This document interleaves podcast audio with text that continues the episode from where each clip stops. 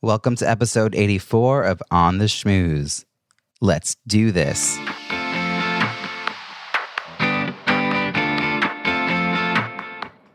Welcome to On the Schmooze, the podcast that highlights talented people from different fields, explores how they built strong networks, and overcame challenges on their way to becoming successful leaders. Now here's your host, Robbie Samuels. You've probably heard the advice that you should be networking before you need a job. Have you ever wondered, though, how to choose where to put your limited time and energy? One of my coaching clients started volunteering for her association and soon after was tasked with the job of picking up the speaker at the airport. Now, I quote the word tasked because it was a true privilege to have 25 minutes of uninterrupted time with a leading professional in her field. But being in the same car is not the end goal. It's that she had done her research ahead of time and knew enough about the speaker to engage in a thoughtful conversation. The result? She got advice from the speaker that she was able to incorporate into her very next business proposal, and it was what made her proposal stand out, and her company was selected. If you want to leverage moments like this when the opportunity arises, consider my Intentional Connections Mastermind. You'll learn how to strategically volunteer so your time results in the kinds of connections that will further your business or career. Learn more at robbiesamuels.com/mastermind. Now, onto this week's show. Today's guest is known for his business acumen and ability to resolve complex human relations issues. He understands the importance of dynamic leadership and devotes his time to teaching those skills to others. Author of Raise Your Visibility and Value: Uncover the Lost Art of Connecting on the Job, he has worked with many top brands like Johnson & Johnson, Keurig, and Blue Cross Blue Shield to help their leaders bring strategic plans to life. He is the founder and president at Excellius Leadership Development, an organization focused on coaching mid to senior level leaders and their teams. With extensive experience in innovative leadership and management, he possesses the ability to build awareness, create action, and deliver results. Please join me in welcoming Ed Evarts. Thank you, Robbie. It's really great to be here with you today. I'm so glad you were able to make this happen. I know that you've been doing lots of media lately. I was able to check out your website and see all of your shows you've been on. It's really exciting with this new book. But I wanted to have you come on because you and I kind of work in similar spaces, and this is really, really good content. But I always start with, you know, this ideas around leadership. He's a podcast about leadership and building great relationships. So what does leadership mean to you? And when did you realize you had the skills to lead? Yeah, you know, I think that's a really great question because as a leadership coach, you know, I oftentimes tell people that there isn't one type of leadership. And leadership really comes from inside and who you want to be and what you think the most successful and impactful qualities that you could have in order to lead in whatever culture or environment you're in. And as we know, there are millions of types of behaviors that somebody could demonstrate. And what you want to do is identify the ones that are going to have the greatest impact in your situation. And, and I would tell you that a couple ring true more often than not. One is trust. And a great leader, whether you like them or not, or agree with them or not, is somebody that you need to trust and believe that what they're telling you is accurate. And so, I oftentimes tell clients there's a difference between agreement and understanding. And, I may never get you to agree with me on a topic if we differ on gun control or birth control or religion, right? We may have two opposing views, but I do need as a leader to ensure you understand where I'm coming from. So as long as you can understand my perspective, even if you don't agree with it, I'm light years ahead of somebody who's trying to agree with you. The other quality that I think is consistent with most leadership styles is clarity. And it's this ability to ensure that folks clearly understand what it is that you're talking about. And I love, I heard a few years ago a client tell me about, their metaphor was the Boston marathon. And with the Boston marathon, there's 10,000 runners. And when the man or woman at the beginning of the race shoots off the gun or whatever they do today, I think they don't like shooting guns. So they, hit a horn or do something, you know, the front people are running, but the people in the back are still standing and waiting. And they may be standing and waiting for a minute or 2 minutes or 3 minutes. And, you know, and it's very similar to clarity. You know, as a leader, just because you've told everybody something once, you know, doesn't mean that they've heard you correctly. And you need to ensure you go back often to ensure that everybody has heard what it is that you wanted to say. What a great visual. I'm like sitting here thinking about this. This is a great visual. And of course, we're in the Boston area. You know, even though you're around the corner from me, we're still doing this digitally, but it's a great visual to think about the fact that, you know, sometimes the people hear you in waves. I mean, they don't hear it all at once. Right. And it's important to keep iterating and reiterating what it is that you want them to be doing. And probably some of those people up front can become kind of leaders as well, because they're going to be demonstrating the action that you want everyone to be doing. Like they're going to be ones like stepping up and so showing people, so the peer leadership that happens. So it's a really cool metaphor. Yeah. And I think you make a great point about peer leadership. You know, I want all of my clients to be role models. So it's not only helping themselves be successful, but to demonstrate behaviors that others could replicate and spread out across the organization. So, you know, for me, trust and building trust and having clarity are two qualities that I think are how I define leadership. I mean, there's a million words. Yeah. Right. We could spend this whole time just talking about this one topic, but, you know, and for me, I think this is why I do leadership coaching. It's because I think about this topic a lot. And, you know, throughout my professional career, I left each job with a lesson, and it was something that I specifically thought about and learned about each of the different jobs that I have held, you know, through today. And, you know, for me, very early on, I knew I wanted to, you know, not only help other people be successful, but, you know, do so in very meaningful ways. So I hope, although I know I was not perfect, that I was a good boss and a good leader. And I know through my leadership coaching practice that I'm helping others reflect and think about and identify their personal style and way that they can become great leaders as well. So early on, really early on, like childhood and high school and college, you know, were you the kind of person who had these like innate leadership qualities that people saw in you and they were like, inviting you to step into these opportunities, or were you kind of quietly watching from the sidelines and, you know, you need to be asked 17 times, like, where do you fall on that? And how did you, when did you first be like, yes, I own this idea of leadership for myself? So, you know, I would describe my youth and my time in high school and college as a very highly active observer.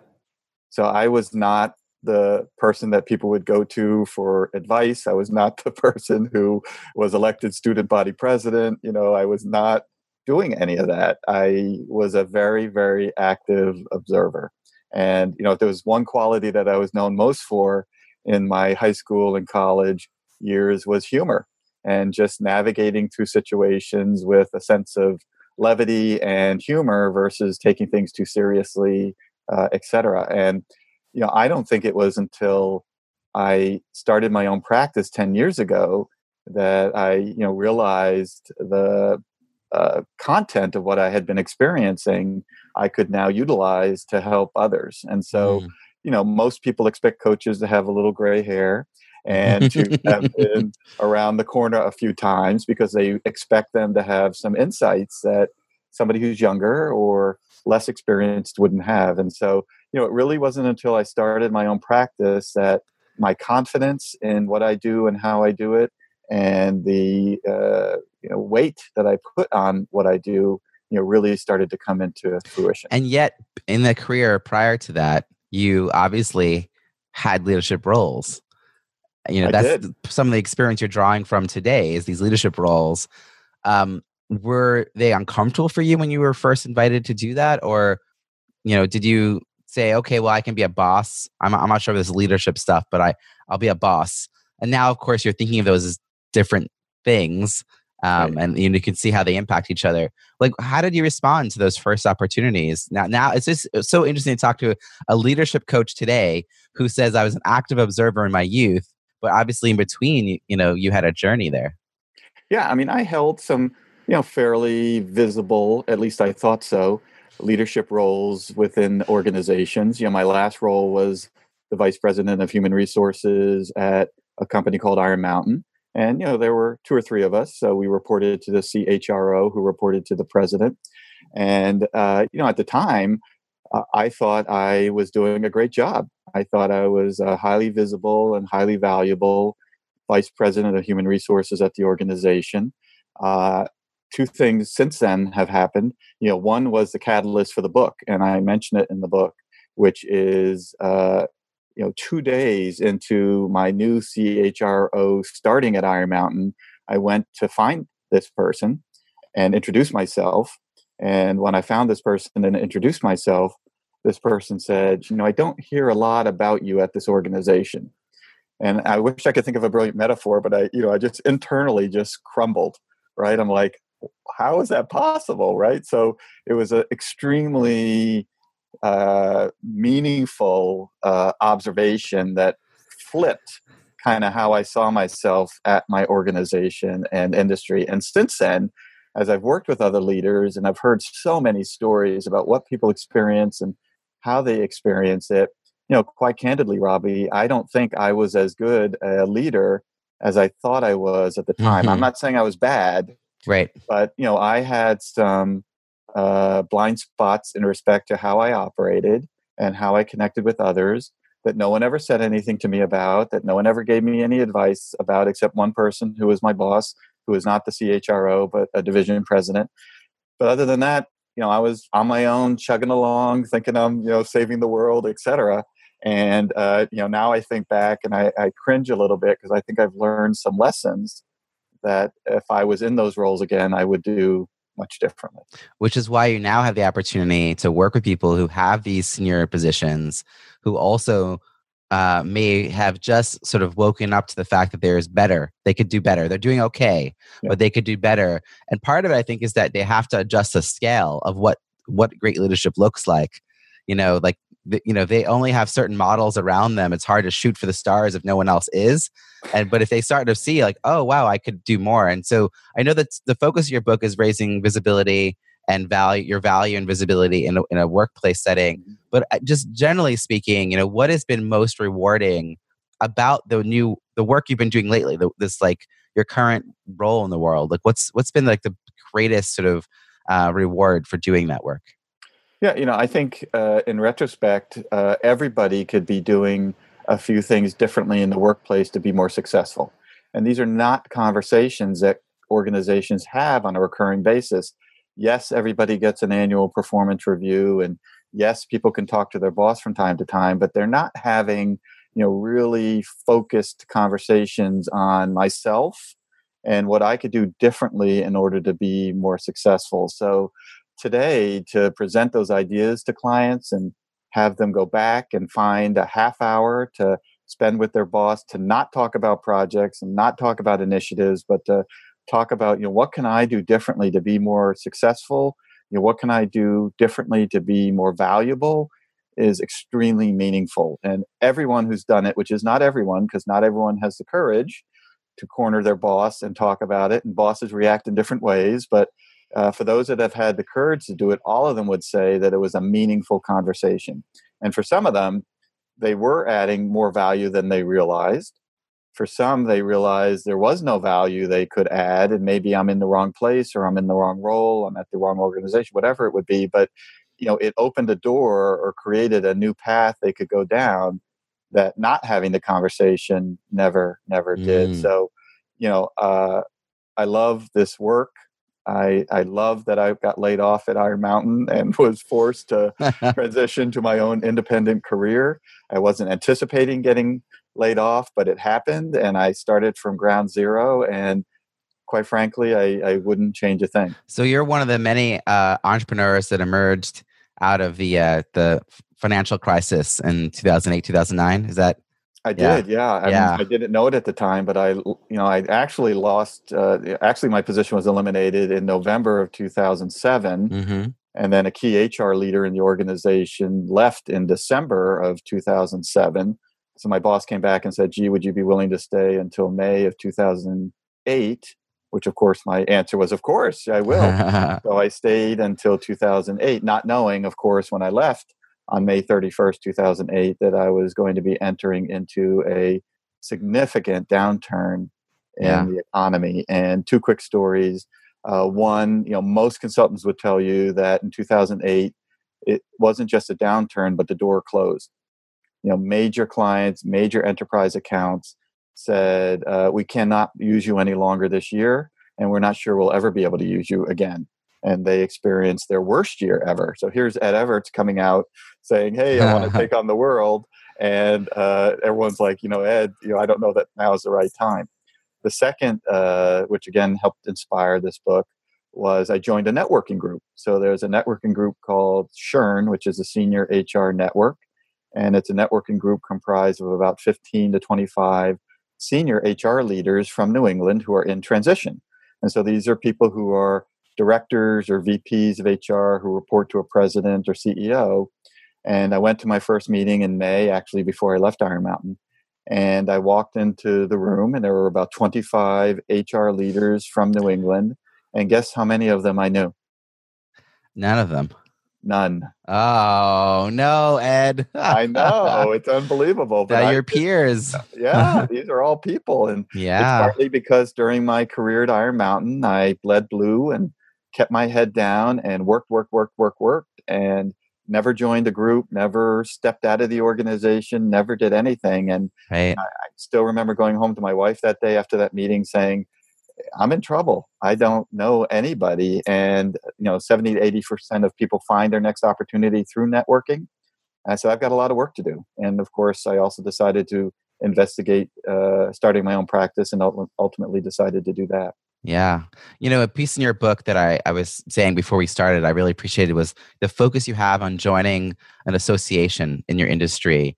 And not that you wait until you need a job, not that you wait until there's a time for a career change, a transition in your career, but you do it right away. Mm-hmm. And I've had that moment a few times. I was in fundraising, and I joined the Association for Fundraising Professionals. And when I became a speaker, I immediately, like the first month, I joined the National Speakers Association, and a year later became a professional member.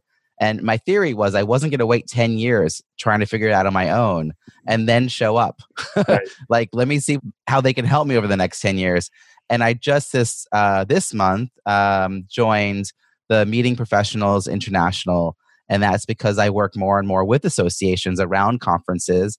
And someone, you know, from NSA, the Speakers Association, said, you know, you should be going to their meetings. And it's like, duh. You know, I teach people about networking, and it was like a blind spot a little bit, because she was like, there's a really active New England chapter, and, you know, you can go up to 2 meetings a year as a guest. And then she introduced me to the person who organizes their newsletter. So I submitted some copy that they were very interested in. So it went, you know, the copy went into their newsletter for this month. I then looked at the membership, and I decided, you know what, I'm just going to join, because I'll have more, you know, it'll be easier for me to have this conversation as a member. And then I went to the first meeting, and I met half the board and followed up with all of them that night. And, you know, I really think probably in the next, you know, month or so, they're going to be like, can you do this, this, and this? And I'm like, yes, yes, and yes. And then I'll have to start saying no again, because it's too much. But it's like, there's a way that very quickly and easily you can become known. And it's really about being visible, and it's about offering value. Mm-hmm.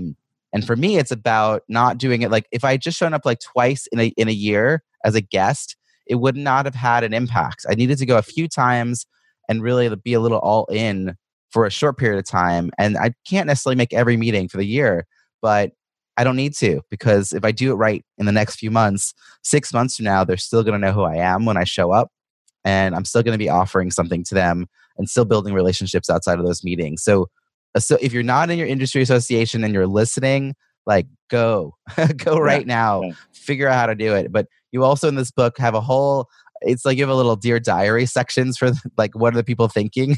And it's like, oh, I really wanted to go to the meeting, but I answered the phone as I was leaving the office, and I got sucked into a 90-minute conversation that I thought was going to only be 10 minutes. Next month, I'll go. Okay, next month's coming, you know, happened again. Oh, you know, 5 times later, like, forget it. I don't think it's worth it. Like, some of it's like, you got to place importance on it. And I think you coming from a place where you hadn't been doing that, and then seeing the value, I think it's easy for you now to share that knowledge. Are your clients receptive to that feedback? Is that something that people are like, oh, yeah, it makes sense, and then they act on it? Or are they still, is there still some resistance to taking that kind of proactive measure? Well, part of that perspective comes from the fact that I lived that life, right? So one of the advantages of writing about it and talking about it is, you know, that was me. And, you know, the reasons I didn't join those groups and participate is because there was always something, and there always will be something that interrupts this desire and interest in joining a group. And we only have so much energy to devote to any particular topic, and, you know, a few swings at the bat. And if I don't hit, I move on. And so, you know, those are real insights and real observations that people have. And, you know, this is a new area for a lot of people. You know, what you described earlier is an extremely classic model that somebody who's employed and working, whether in an organization or as an independent, doesn't believe and doesn't think that they have the time to participate. And so they just don't. And then something happens where the company closes, or there's an acquisition, or there's a realignment, and suddenly they are looking for their next role, and they need it now more than ever. And they need to know these people, and they need to be parties, a party to these organizations, et cetera.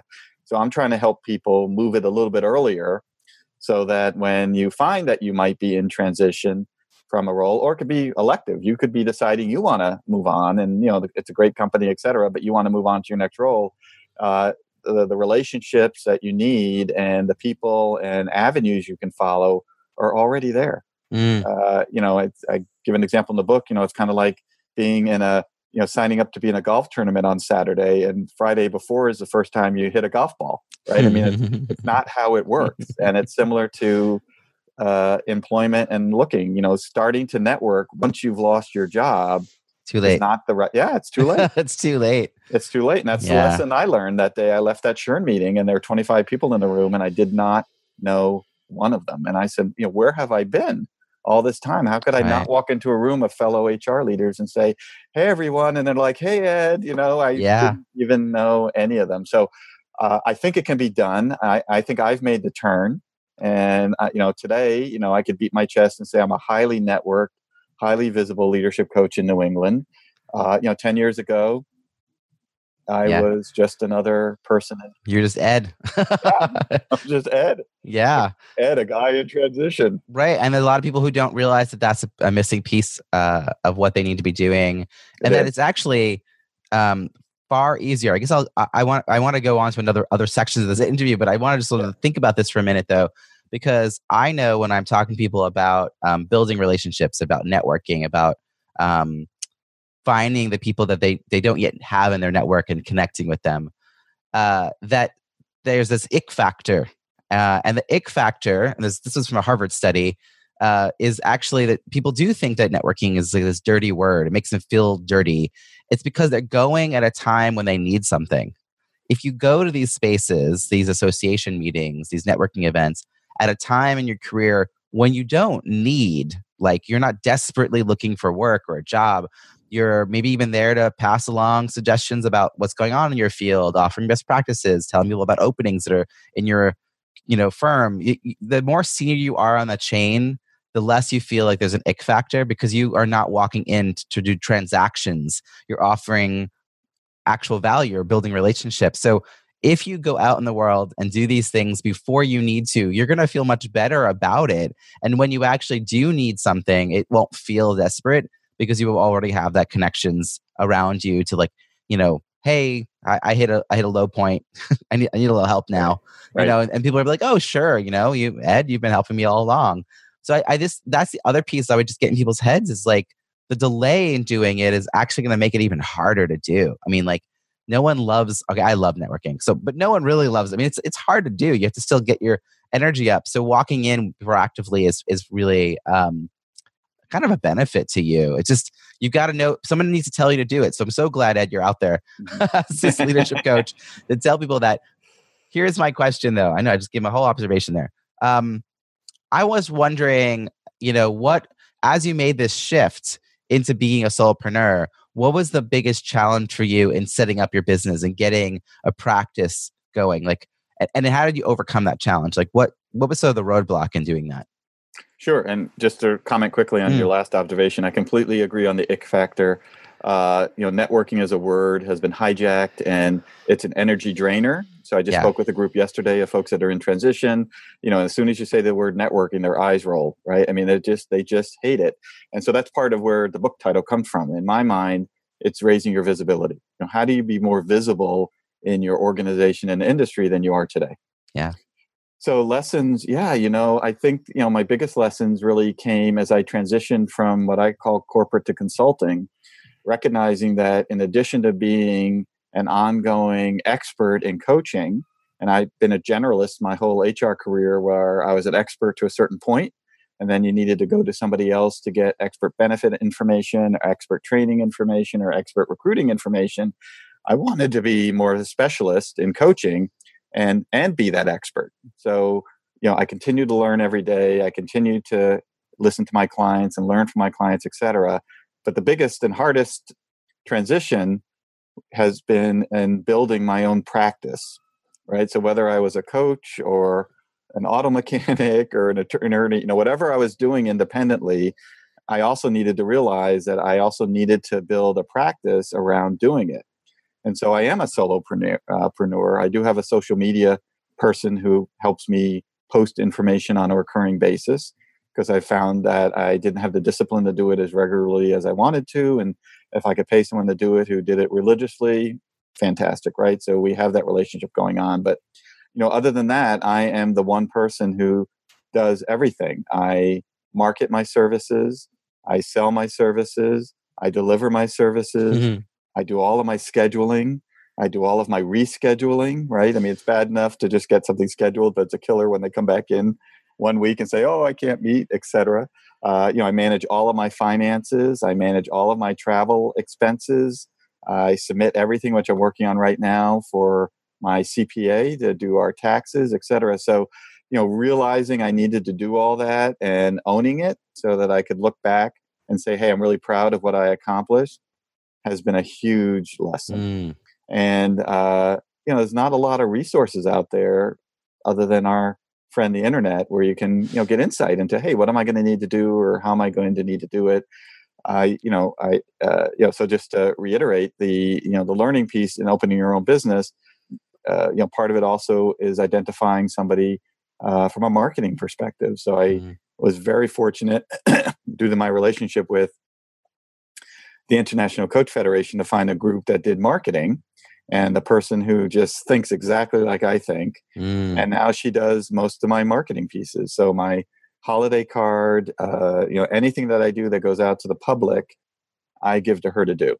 And everything comes back probably 95% exactly the way I would want it. There's always a little tweak or something you didn't realize that you need to modify, but,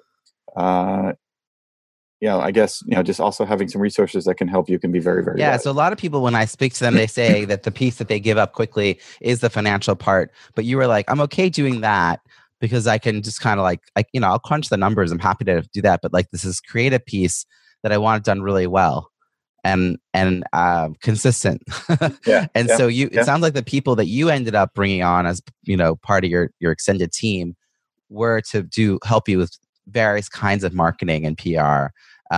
Your graphic designs and your social media presence. And it's smart to understand what parts of it you're happy to own, what parts you're willing to do, and what parts you're if I could find somebody else to do this, that would be great. Because you can't, even though it's your job. I mean, you are the whole business.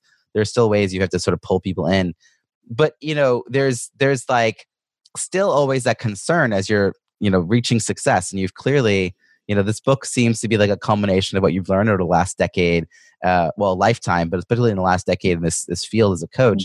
But there's still this fear around being wrong or even failing. So in that sense, what are you not so good at?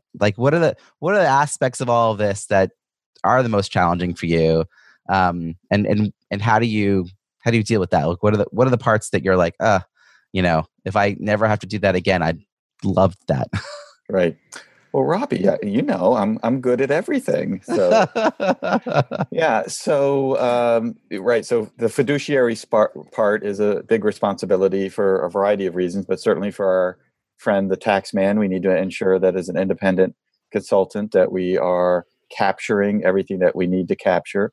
My wife is highly fiduciary, and so that's why I manage it, because we need to ensure that it's done well. And if there's something that I need to keep and hold and track really well, it's that.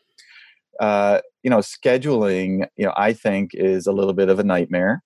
And anytime I start a new client, I tell that person that I want to get on their calendar 6 months of meetings every other week, same day, same time. So every other Tuesday, 1 to 2:30, or every other Wednesday, you know, 8 to 9, whatever it might be.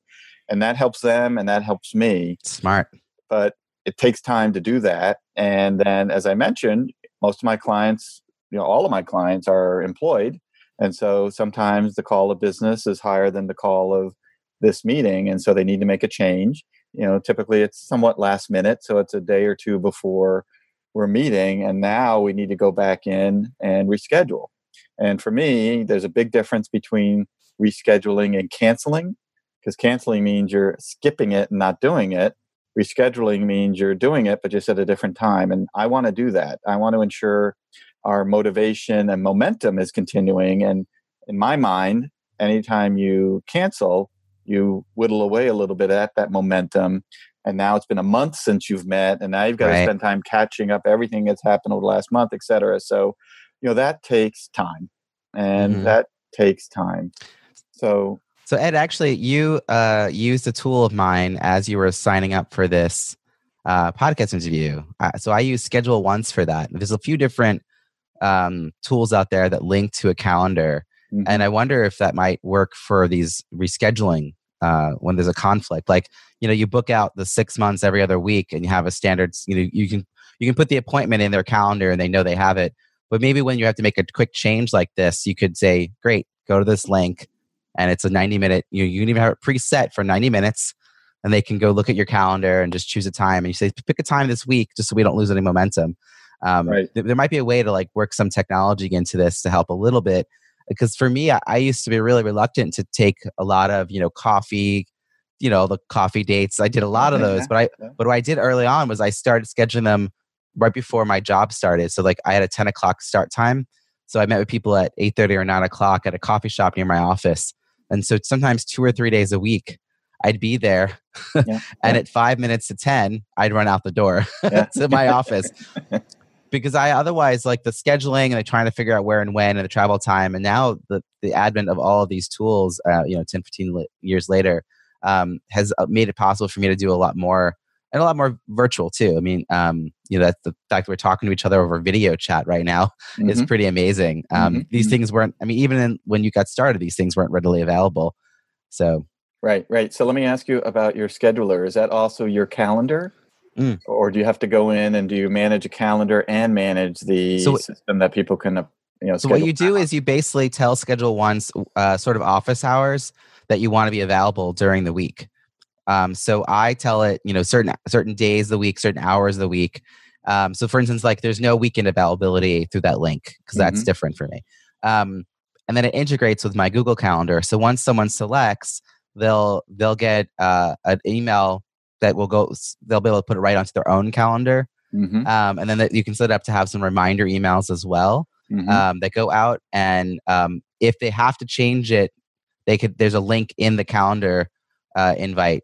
Or on the calendar appointment that they can then reschedule right through that link. So I've also scheduled 20-minute calls with people, or they've scheduled them with me, and then they'll switch it for like later that afternoon, and it just automatically those get done. But I have my longer sessions so that I have to confirm them, and occasionally I've had two come in at the same time for the same time. You know, it's so rare though. But usually, you know, you've confirmed them quickly enough, and that won't happen. Yeah. But it's nice. It just, I don't know, it just frees it up. And part of what I tell people is it gives you access to my most availability over the next 2 weeks. Rather than me saying to you, here are 3 dates and times, because that's all I'm going to, you know, I'm not going to give, I'm not going to in an email give them like 15 options. But through this tool, I can give them all the options, and then they can choose the one that's actually most convenient to them. Right, right. Well, you're reminding me of probably my second area of weakness, or that I need to focus on more, which is commuting. So I've always prided myself on being a one-to-one in-face leadership coach. And whether it's an hour meeting or a 90-minute meeting, hey, you're going to meet Ed, right? And we're going to meet at a location that's convenient for you, etc. And, you know, I'm just finding as time passes, you know, the roads are getting busier and busier. And, you know, anytime your commute is longer than your meeting, you've got a problem, right? Because you're now traveling longer than you're actually meeting the person that you're traveling to see.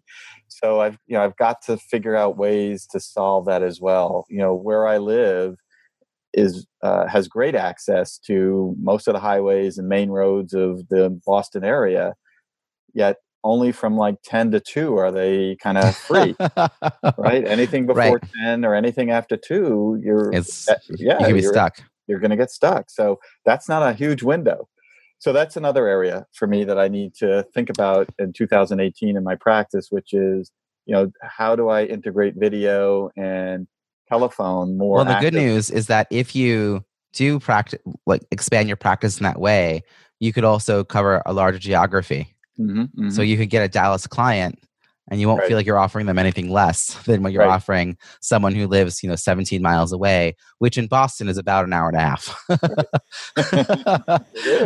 It is, depending on the time of day, right? So, particularly when I speak to someone on this show that are entrepreneurs, and but also the people who are listening who have day jobs, but their day jobs don't stay at the office. So there's always this, like, you bring the work home with you. You're always thinking about it, particularly when you love it. Like, if you love your work, there's not really necessarily like an off switch, but there is a sense that, you know, we all have that we're supposed to have some sort of work-life balance, or maybe integration is more accurate of a term these days. When do you know you're not at work? Like, how do you know that transition has happened, or maybe that doesn't happen for you? Yeah, it doesn't happen. So, you know, typically my clients, you know, work a normal standard work day. And so, you know, anytime before 8 o'clock, I'm probably not going to be active with a client.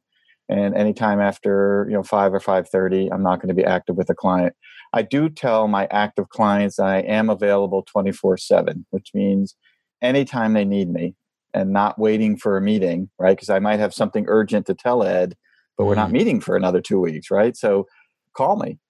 And, you know, every once in a while, not often, you know, I'll get a client who needs to speak with me, and the only time they could speak is 7 o'clock tonight or on a weekend. And, you know, looking at my calendar, if I can do it, I will. Because I want to be highly accessible. I mean, being accessible is one of the 7 visibility accelerators. And that means when somebody needs you, you need to honor that request and to treat it respectfully, which means I'm also going to be responsive and say, hey, I can, or I can't, but here's when I can, or I can't, but here's someone else who can't, right? But I'm going to help keeping you moving forward, and not just, you know, be a roadblock and say, oh, I can't talk with you. I want to be highly accessible to my clients, and I want to be highly responsive to my clients. So what are do you have any practices, daily or weekly, that you do to kind of find that downtime and re-energize? So, you know, not really. You know, I think the nature of the work is such that it happens naturally. So, you know, every once in a while, you know, I'll call it, you know, I get the spousal eye roll, which is, oh, I can't believe you're taking that call right now, or hey, we were just having a conversation. Why did you take that phone call? That type of thing. You know, I can get a little carried away sometimes if somebody who is important is calling, or somebody whose message I don't want to have them leave, that I want to talk live with, etc. But it doesn't happen that often. So, you know, I don't need a practice. I think there should be an association for spouses of solopreneurs. I'm sure there is. Let's go find it right after this call. I want to find it. Google it. If I find it, I'm going to put it in the show notes, because like that's a special breed right there. So, you know, over the last 10 years and in your careers prior to that, your professional network has continued to expand. You know, you had sort of the people that you knew through your workplaces, then you started thinking on an industry-wide scale, then you became an entrepreneur. And so you now, I mean, you and I know each other through the National Speakers Association.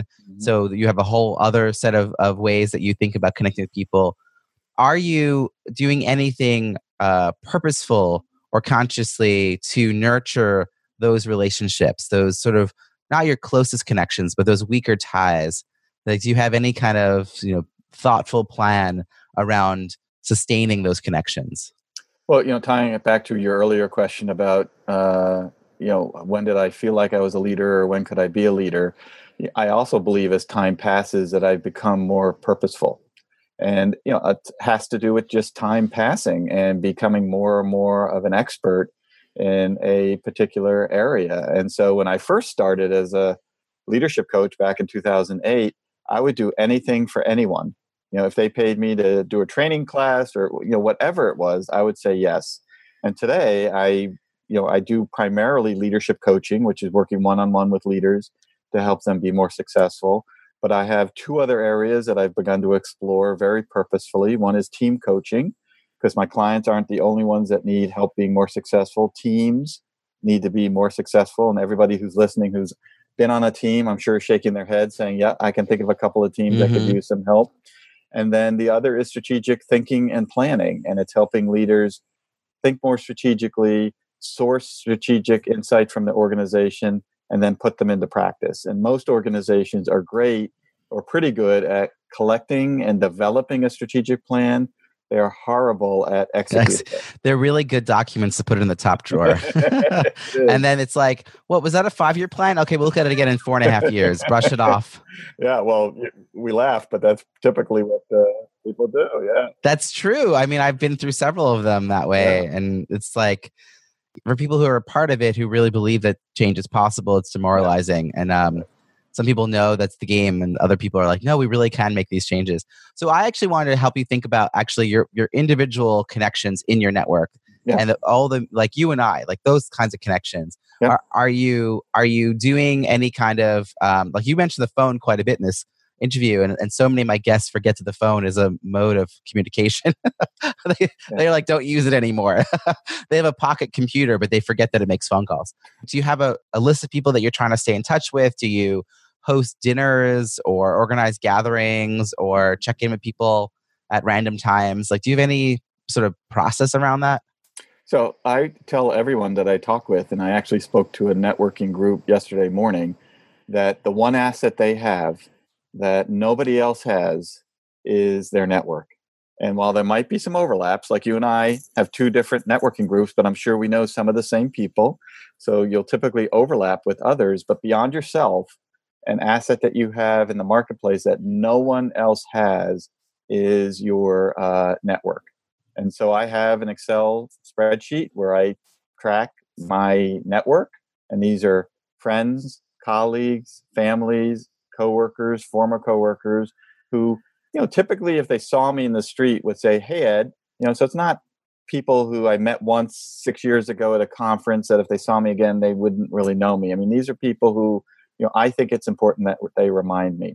One thing I do every year is, and it sounds highly parochial, is I send a holiday card. So I have this list of, you know, 500 people, and every year they're going to get a holiday card from me.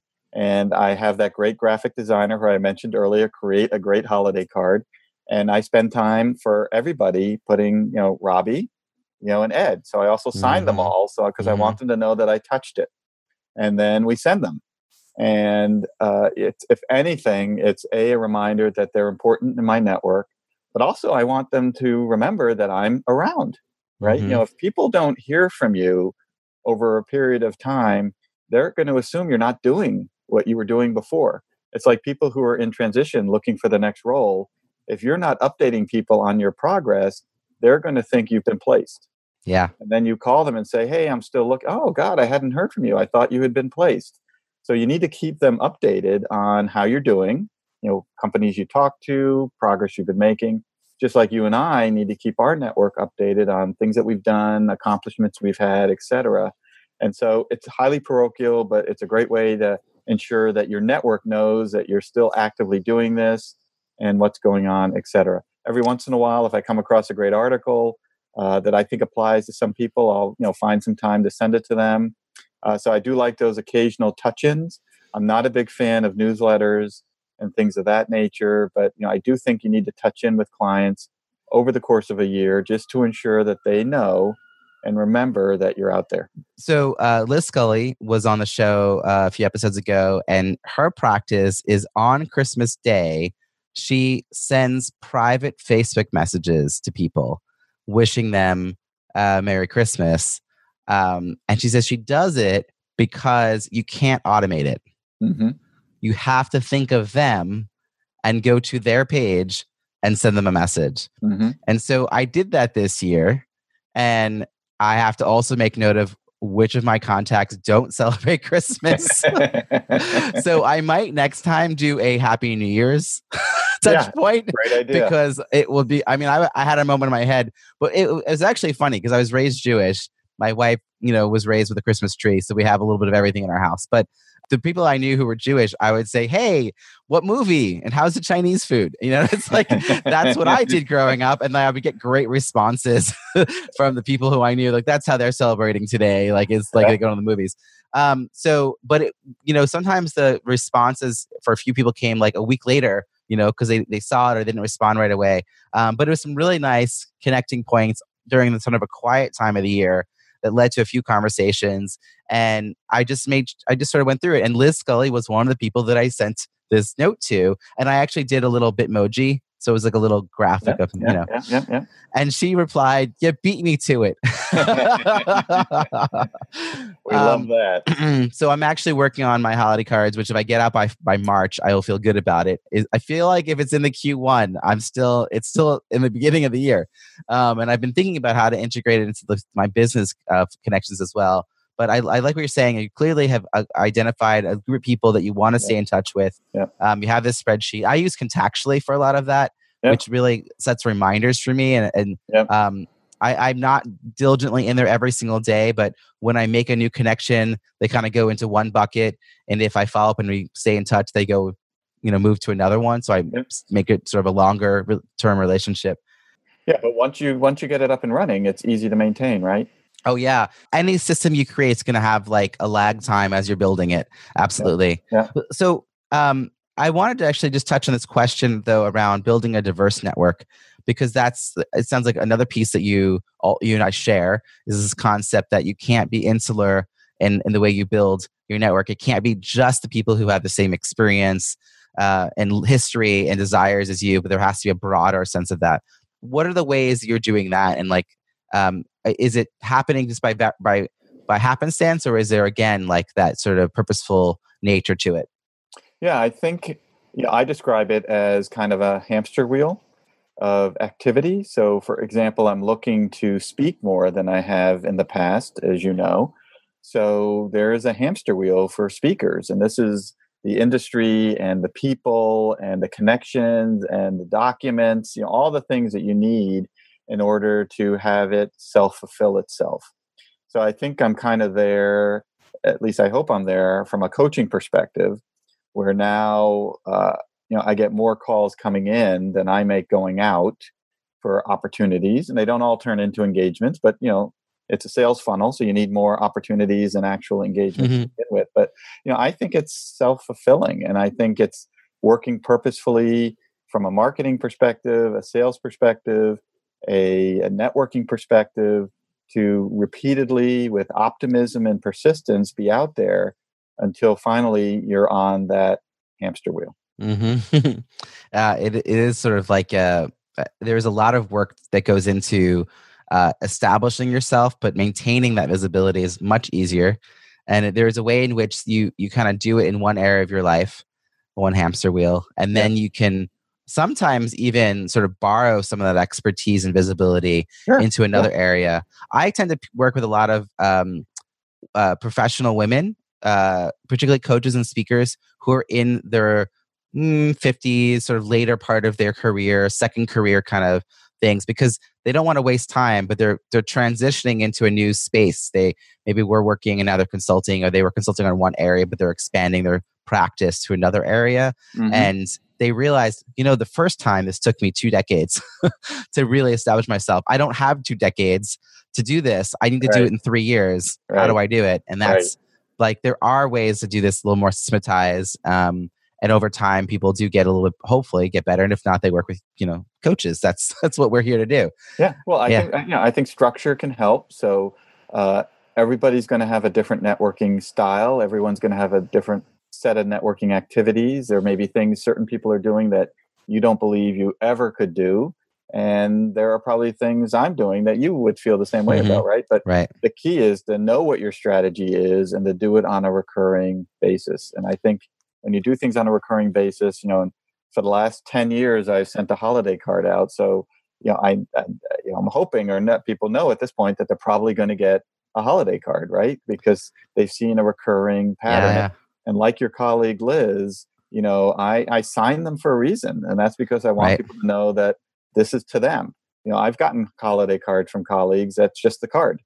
And it doesn't say Ed and it doesn't say from whoever. It's just the card. And I personally believe that if they had taken an extra 5 seconds to put, you know, hey, Ed and from whomever, it's going to have a different impact on me. Yes, and, actually. Yeah. And I just want it to have that type of impact so that people feel good about, you know, a holiday wish and knowing that it has a personal touch to it.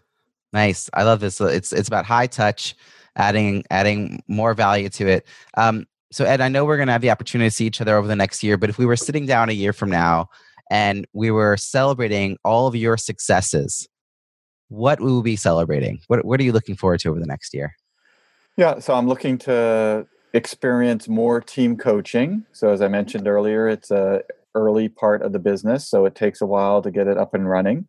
So right now I'm spending more time practicing talking about it with clients, and that talk will turn into further discussions, etc.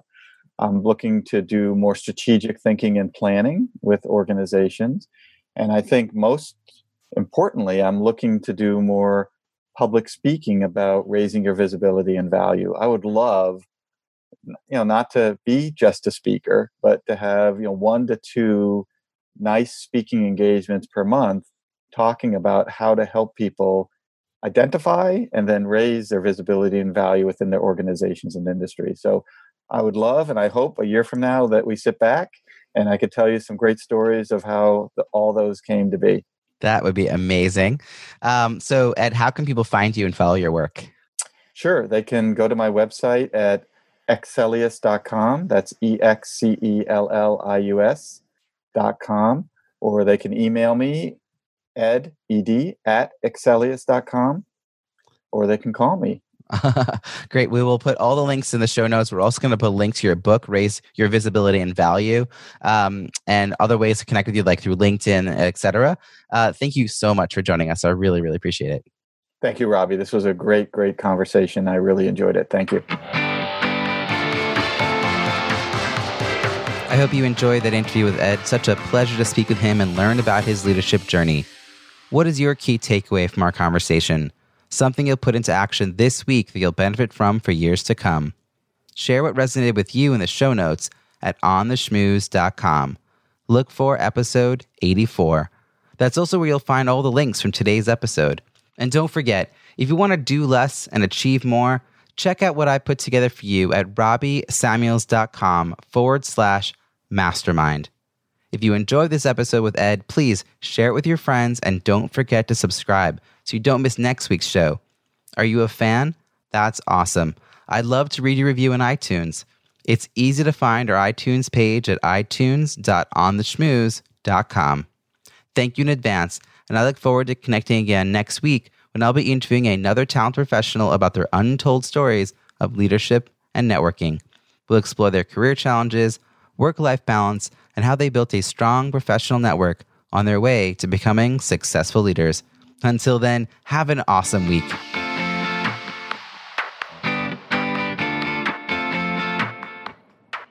Thanks for listening to On the Schmooze podcast at www.ontheschmooze.com.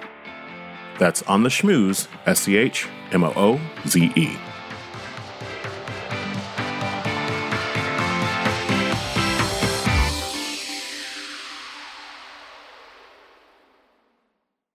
This podcast is heard along the Marketing Podcast Network. For more great marketing podcasts, visit marketingpodcasts.net.